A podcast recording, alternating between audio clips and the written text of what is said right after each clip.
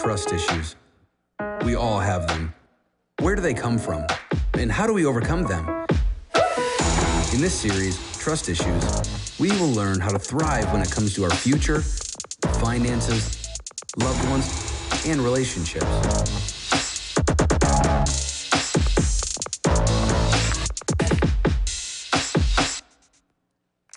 All right, how's everybody doing, City First? Come on, let me hear ya. You in the house today? Yeah? And if you are joining us online, we love you very much. I want to say hello to our Cape Coral location. Come on, let's give a round of applause to Southwest Florida. God behind bars. Come on, give it up for them. Everyone here is Spring Creek in the State Line location. And again, everybody online, we love you. Whether you're joining us here in the Midwest, Southwest Florida, anywhere in the nation, or even around the world. And we just love you very much. Thank you for being a part of City first. Now, before I jump into today's message, allow me to share with you something exciting that is taking place in just a few weeks. In fact, we do this every single year. It's our annual end of year offering called Legacy Offering. And I'm introducing it because I want us to begin to pray and to begin to ask God what we can do individually. And, and we do this offering for two reasons, all right? I, I explain this every year, but I want to make sure for those of us that are new who want to participate with it, you understand why we do it. The first reason is this is that we give our first and our best gift of Christmas to Jesus to help calibrate our hearts to the real reason for the season. How many of you know that Christmas over the decades and the centuries has become super commercialized, but the real reason we celebrate Christmas is because we remember this is when Jesus was given to us as a gift.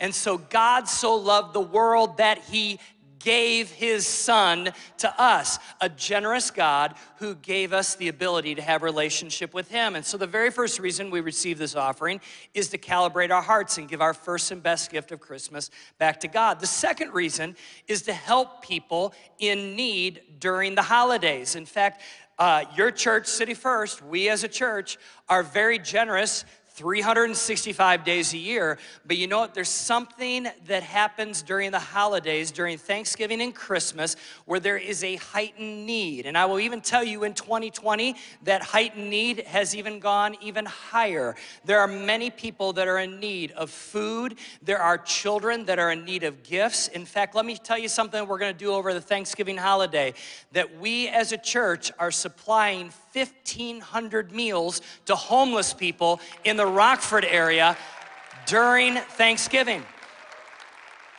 And you know what? You don't even you don't even have to give to that. You know why? You already gave to it. And because you already gave and you are generous, we're able to do that. But there's more need during Christmas. And what we want to do is provide thousands of presents to children who do not have the ability to have Christmas. We want to help people that are immunocompromised. We want to help the elderly. We want to bless families that need blessing. And so for that to happen, we need to have this over and above offering that we call legacy. So we give because we're generous, but then secondly, we give because people are in need. And legacy is an over and above offering. In fact, what you normally give, just keep giving that. But then for legacy, we ask you to give a little bit more. And everybody can do that. Everybody can do something.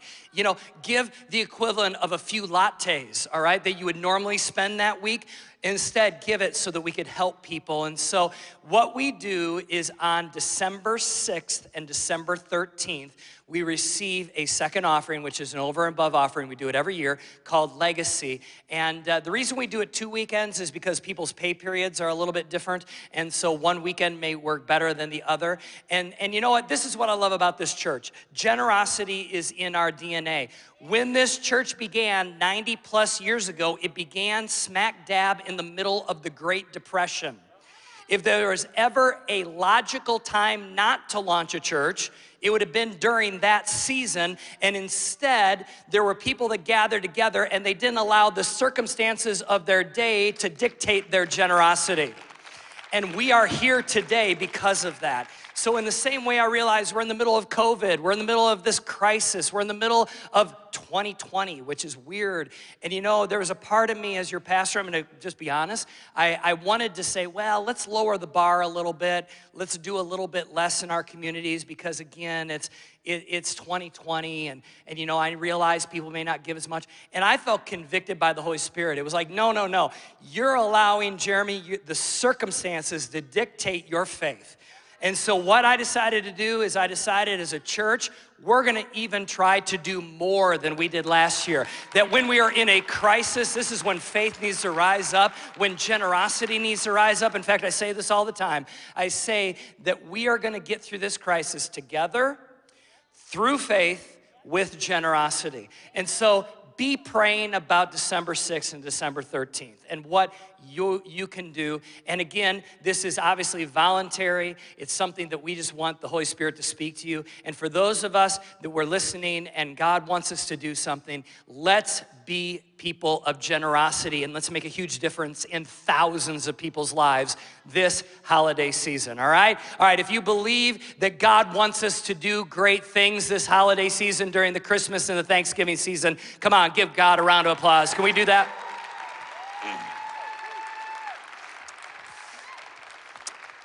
Today, we are continuing a sermon series that I'm calling Trust Issues, all right? And uh, last week, you know, we talked a little bit about the fact that that, you know, many times when God is doing a genuine work in a church, that what then happens is the enemy creates these counterfeit works, these counterfeit chapels, and many times we try to put our trust in something that really cannot be our source, but we think can be our source. So we talked about these counterfeit chapels and little g gods. If you weren't able to watch last week's service, go to our app or go online and watch it because I think it really was a meaningful message for our uh, circumstances today, you could say, in America and in our culture. And, and you know, really, the point that I really wanted to drive home is this that Jesus is our only source. In fact, this is what he says in John 14, 6 about himself, all right? He says, I am the only way to God, the real truth, and the real life. No one comes to the Father but through me, Jesus says. Little over five years ago, I did something that was incredibly stretching to me at least. It may not be to you, but to me, this was one of those moments that I kind of had to step out of the boat and try to walk on water, go out to the edge of the limb, whatever metaphor you want to use. I decided, I had this crazy idea that I wanted to climb Mount Kilimanjaro, all right? And this is one of the seven summits that climbers from around the world attempt to climb. And, uh, and I had this thought. I thought, you know what I'm gonna do? We're going to film this experience of me climbing up Kilimanjaro and a, a, team and myself. And what we would do is we would make it into a life group series here at City First. And so we decided this would be a good idea. And so three other staff, along with myself, began to train multiple times a week in 2014 to get physically ready to try to go up 19,341 feet. And uh, finally, the time came, and we flew to Tanzania and to start our trek up the highest freestanding mountain in the world. And, uh, you know, I, when I first saw it, I'm, I'm, at the, the base of this mountain that's in the middle of plains, and, and I'm looking at this thing and I'm thinking, what in the world did I get myself into? Because here is a moment of truthfulness. I've never been a climber. All right, I've never, like, I've told people, I'm like, yeah, you know, I attempted to climb Kilimanjaro, and they're like, oh, do you climb? I'm like, no, I don't, actually. I don't climb at all. In fact, I've never been a climber. The highest I had ever been on a mountain was a little under 10,000 feet out in Colorado, and I drove a car up to the top, all right? So, you know, this was a stretch for me. I know that some people like live the climbing life. I just like to wear Patagonia clothing, all right? So this is not something that I do. And so we were all a little bit nervous. We trained for a year. We get there. And the week before we arrived in Tanzania, a famous TED Talk presenter had died on Mount Kilimanjaro in an avalanche just days before we arrived. So trust me, this was something where I'm like, what did I get myself into? It would take a little over five days to get to the top. And, um, and so we decided to, to do this. We, we get to the, you know, to the beginning of the trailhead and we start just putting one foot in front of the other and we start making our way to the top. Day after day after day, the air is getting thinner. Finally, we get to about 15,000 feet and uh, the air is really thin at that point and I began to become very sick. I mean, like real sick. Like Uh, you know, I got this altitude sickness, which is when your body doesn't get enough oxygen. You start getting dizzy, you start getting nauseous, you even can get kind of catatonic. And one of the dangerous things about altitude sickness is if you get to high altitudes, you don't realize it, but your lungs can start filling up with fluids. You can get pneumonia, you could actually die. I mean, a, a friend of mine had a friend who was going up Kili that that exact thing happened, and he spent six weeks in a Kenyan hospital trying to recover. So I'm like, like super sick. It's 15,000 feet. I have this splitting headache. Not to be graphic, I'm throwing up nonstop. I mean, like one time I think I threw up like nine times in a row. I'm dizzy. I could barely walk. I don't want anybody to touch me. I'm laying in my tent and I'm feeling super anxious about what I have gotten myself into. And uh, again, we're at 15,000 feet, and I was told that helicopters in that region um, they, are, they have the technology or the ability to only go up to 13,000 feet. So there's no way that I could get medevaced off the mountain at this point. I'm too far up the mountain. And yet I'm still more than a day's hike away, 4,300 feet short of the summit. And I had this profound sense of claustrophobia. Like I felt, I felt literally trapped. Like I couldn't keep going. I didn't want to move. Every time I moved, I was nauseous. Um, I couldn't get rescued. Uh, even if I could, I mean, how much was that gonna cost, you know? And this whole trip hinged on me getting to the top. Like we had trained and we had brought all this camera equipment and we were filming and now I'm on the side of this mountain and I'm paralyzed and I'm thinking to myself, I don't know if I can make this. I don't know if I could do it. I felt so sick. I started having anxiety attacks literally on the side of the mountain. And I thought, oh, this is gonna be really exciting. Like, here's a life group video, City First. Come watch Pastor Jeremy die on a mountain. This is awesome. You know, and I, am feeling this pressure to keep going, but my body is going no way. And at that moment, I remember feeling so paralyzed. And, you know, thinking about it, thinking back to that moment, I thought, you know what, that's really a metaphor of what happens in a lot of our lives, a lot of the times, when we're climbing up the mountain of life. And you know what, you get to a place where you get paralyzed, you encounter some sort of an opposition that makes you feel like you can't go forward. In fact, the Bible many times uses mountains as metaphors of like the mountain of God, Mount Zion, if you ever heard of anything like that. Well, it's a metaphor of climbing, in a sense, through life with God, getting closer and closer to the summit. You know, there's challenges and things like that. And as you steadily are going up the mountain of God, you're growing in your relationship with Jesus, but it's not easy. Sometimes you encounter hardship. Sometimes you feel like you're closer to Him than other times. The Bible is full of all these metaphors. And then in life, as we're climbing the mountain of life, sometimes something disrupts our climb. Something unexpected happens, like a sickness. You know, I've talked to multiple people this week, even people that are very up close to me. And in the last, oh, weeks, months, this year, they've encountered a sickness, something that came out of the blue, something that disrupted their climb, and now they feel paralyzed. Or maybe it's not a sickness, maybe it's a relationship issue.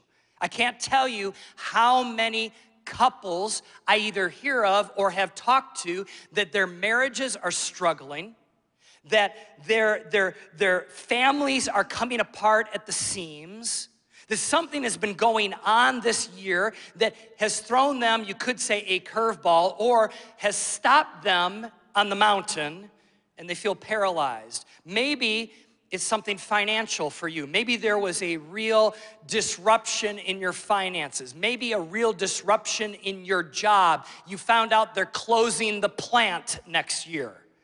and you're wondering what's gonna happen in my career. Maybe the disruption is this 2020, right? I mean, this, this, this decade long year called 2020 that feels like, oh, thank God Christmas is coming because it's like 2020 is almost over then. Whatever it is, you feel paralyzed, you feel full of fear. And yet you're too up, like high up the mountain. You're, you're too far up the mountain to be rescued out of your own human effort. Or someone else can't rescue you. And you feel helpless and trapped in your circumstances. All of us have experienced something like this. And can I tell you something? We will experience it multiple times in our life. So, in moments like this, when you've exhausted all your resources, that's when a lot of people begin to trust God. It, it becomes a 911 prayer. Uh, God, I know we haven't talked for like, oh, a year or so, but now I have this disruption on the mountain and I need your help. Will you rescue me? And again, listen, if you have 911 prayers, if you prayed 911 prayers, that's okay. God's just happy to hear your voice. Do you hear that? Okay. So I'm not trying to make you feel guilty about that, but I will tell you there are three ways that we will trust God. Three. You ready? Here they are. Number one is desperation. Through a desperation, we'll trust Him. Number two is deliberation. Number three is revelation. I'm gonna dissect those. Number one, the, the desperation of, of trusting God. Many times you run to God when you're in trouble, you're trapped, you've exhausted all your resources, there's no other options, you're at wit's end, you're at the bottom rung of your ladder, whatever you want to say. You've exhausted every other option, and what you thought could deliver you, whatever little counterfeit chapel the enemy has told you can deliver you, all of a sudden doesn't deliver and you find yourself in a place where money can't fix your problems, where vices can't numb your problems, where intellect can't get you out of your problems, where other people can't come and medevac you off of that mountain. And you find yourself in a place of desperation. Second way is this is through deliberation. Deliberation is when you trust God to the extent that you can logically figure out how he's going to rescue you. In other words, you've already figured it out. God is gonna do this, this, and this, and that's how I'm gonna get out of this problem. Now, we do this many times. We, we do this all the time in church. We do this all the time as even Christians. We figure out how God is gonna answer our prayers according to our expectations. And that, you know what? We will trust Jesus based on our understanding. Based on our understanding. Let me say it one more time. We trust Jesus based on our understanding of how he will work within the context of our circumstances. That is a way of deliberation faith, that we will trust him through deliberation. And, and, and this is what I know though. There's some interruptions that come on the mountain of life that you can't logically figure out how God's gonna get you out of that situation, right? And then the third way, which I would say is the best way, is through revelation. Revelation is an eye opening discovery. I would say this revelation is when you don't just know something up here in the cerebral part of your life, but also right here in the conviction in the heart part of your life. Does that make sense? Like you understand it, you get it. There's a revelation. There's, there's an ex, not just an experience, there's not just a belief, but there is a revelation type of trust. And so it says in Proverbs chapter 3, verses 5 through 7. Listen to this. Trust God from the bottom of your heart, not the bottom of your head, the bottom of your heart. Don't try to figure out everything on your own. I could just say amen and dismiss right there right? Listen, some of us need to hear that. Some of you watching online right now, okay? Some of us in the house, whatever location we're at, let's quit trying to figure it out on our own. That, that, that's not a revelation type faith or a revelation type trust, but rather listen for God's voice in everything you do. Wherever you go, He's the one who will keep you on track. Don't assume that you know it all. Run to God. Run to God. Yeah, give that a round of applause. Run to God. the only one that can truly rescue you when you've been stalled out on the mountain of life.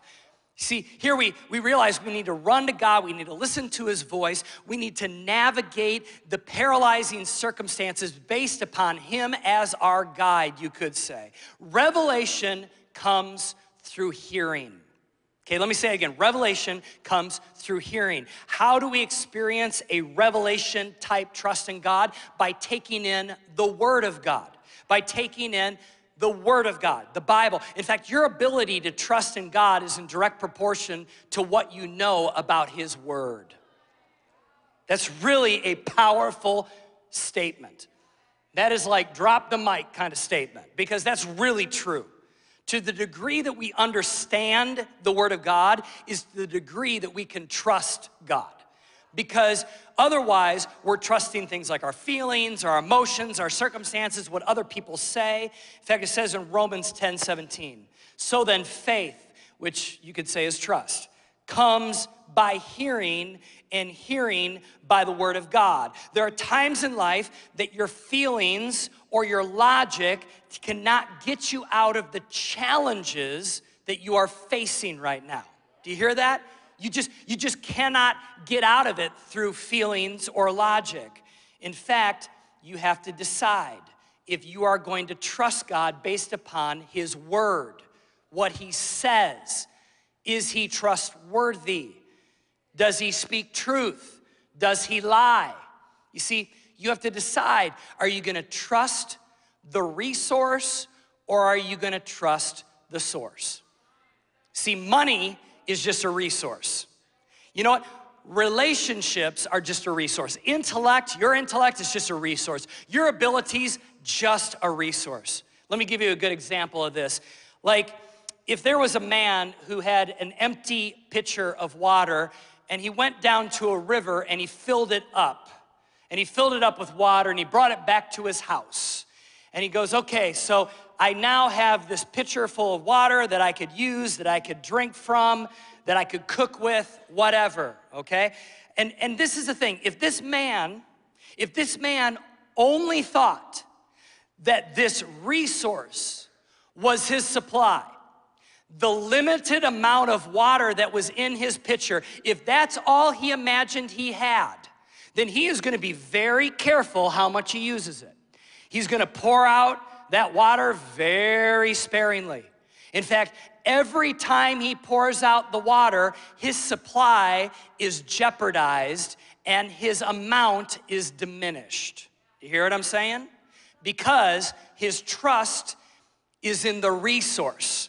His trust is in the resource. This is how many people live. And I would even say, and I'm again, you might say, Jeremy, you sound a little judgy by saying this, Maybe I am, I don't know exactly, but I will tell you, I think even most Christians think this way. That they trust the resource. They look at how much is in their bank account, and this they look at as their supply. They look at, you know, this is only how much money I have, so therefore I'm gonna be very sparing how much I give away, how generous I am, how much I use. Now, listen, again, I'm not saying you shouldn't have a budget. I'm not saying you shouldn't, like, you have money management. I'm not saying that. But this is the thing if your trust is in the amount of money, how many dollars and cents and Benjamins you have in your bank account, then you are trusting the resource, not the source. You know, another thing is, is like, uh, let's say with relationships. If your trust is in the limited capacity of a person, a human person, limited in capacity, then you're gonna be very, very careful because you know what? That person has limitations. And anytime that relationship gets shaky, you become super possessive. You start you know, freaking out a little bit because you start thinking, well, if this person who has limited capacity, if this person is my source, then you know what? Uh, you live in a lot of fear. You live in a lot of fear. How about this one? Your abilities. You have a limited amount of abilities, right? And if your trust is in your abilities and you think your abilities are the supply, guess what? You're gonna find yourself freaking out when you ever encounter problems on the mountain that are bigger than your abilities. What this man needs to understand is that the pitcher and what is in it is only his resource. The real source is the river. You go back to the river. He has to make his way back to the river to the endless resource, the endless supply, the endless source, which is Jesus himself. You know, Proverbs 3 7, run to God, not run to your bank account, not run to that person, not run to your own abilities not run to your boss or your career or the place that you work, but rather instead realize those are blessings. There's nothing wrong with them. They're blessings, but they are only the resource, they are not the source. Does that make sense? It says in Philippians 4:19. It says, "And my God will meet all your needs according to his riches, into, according to the riches, excuse me, of his glory in what? In your bank account. No. The riches of his glory in your abilities. The riches of his glory in your job. The riches of his glory in your spouse. No, it says the riches of his glory in what? Christ Jesus. Jesus is the source. Those other things are not bad, but those other things, they will come to an end in the sense of there is a limitation to what they can do for you. And you will find that they will be at the end of their ability to help you. And at that point, you need to trust God. You'll do it out of desperation, deliberation, or revelation. You see, don't look to resources to give you only what the source can give you. Do you hear that? You hear that? If you look to resources, there'll be a day that you're stuck on the mountain of life, paralyzed, full of fear, realizing that nothing in your picture is going to be able to rescue you. I would even say it this way the size of your source determines the size of your life. I could preach. I wish I had. I, I, could actually do a sermon just on that, to be real honest with you. Because this is the thing you can only dream as big as your source. If your dream is only the size of your bank account, then this is the size of your dream. If your dream is only the size of the capacity of that other person to meet your needs, then this is the size of your life.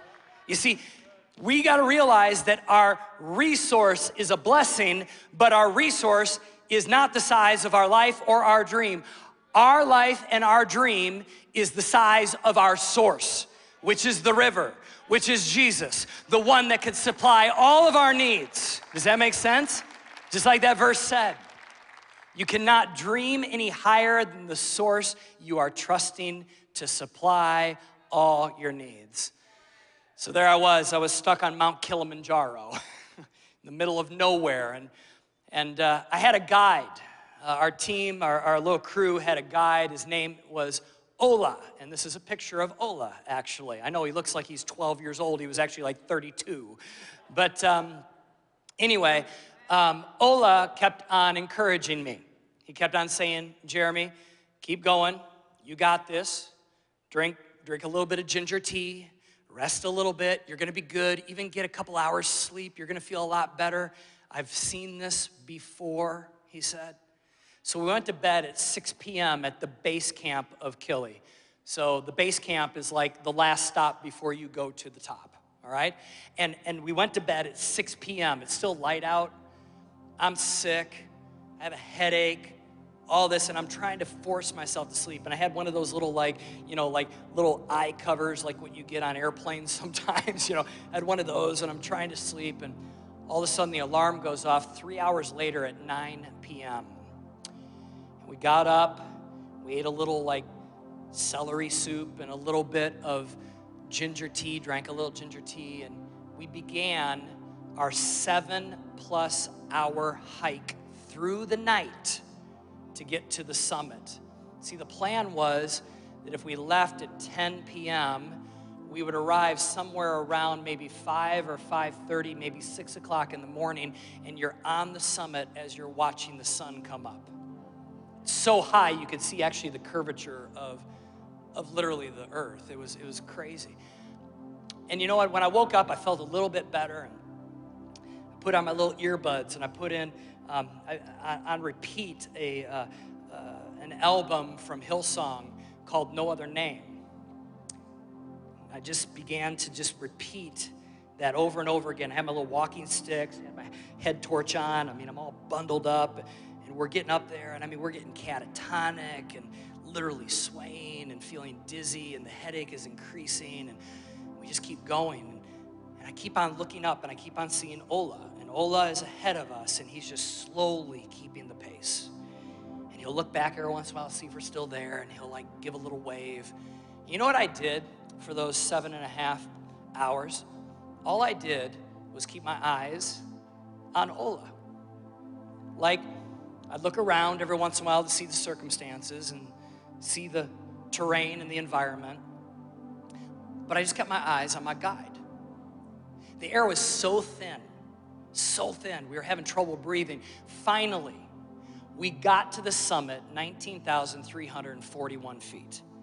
And we got there, and here's a picture. This is me at the summit in front of the very famous sign. I'm holding a, holding a picture of my family here, and, and we had made it. I mean, we made it, but can I tell you something? We made it because all I did was follow the advice and the footsteps of my guide. That's it. I followed my guide. I kept my eyes on Ola. You know why? He had taken teams to the summit dozens of times before. I trusted the one who's been there before. I trusted the one that knew what the path looked like. I trusted the one that was the one that had been to the top and taken others to the top. I trusted him. I didn't trust my own abilities. I didn't trust my own navigation, my own sense of direction. I didn't trust any of that. I just kept my eyes on the guide. Some of you, this is 2020. Just keep your eyes on the guide. Just keep your eyes on the one who knows what's ahead, who has been there before, because the Bible says that God is the Alpha and the Omega, the beginning and the end. He's been there before, He has been to the top. He knows what you are going to encounter, what you're encountering now. Just keep your eye on the guide. I know, I know, I know there's all kinds of craziness. I know that 2020 is one big mess of confusion. Just keep your eye on the guide, the perfect guide. Jesus will not always save us from our circumstances, but He will lead us through them. Do you hear that? He's been there before. Some of you, this is like, this is like, I'm talking, this is a now word for you. This isn't like, oh, I came to church today. You're like, holy cow, God is speaking directly to me. Keep your eye on the guide. Just keep your eye on the guide. But where, where's he taking me? I don't know, but he knows where we're going. Just keep your eye on the guide. But but I don't know. I mean, all these things are happening around me. All these disrupt. Yes, but guess what? Just one foot in front of the other, eye on the guide. Eye on the guide. Eye on the guide. I love what it says in Hebrews chapter 4, and I close with this. It says, But Jesus, the Son of God, is our great high priest. Listen, who has gone to heaven itself to help us. So he's not abandoned us, he has gone to help us. Now, listen, therefore, let us never stop trusting him. This high priest of ours understands our weaknesses.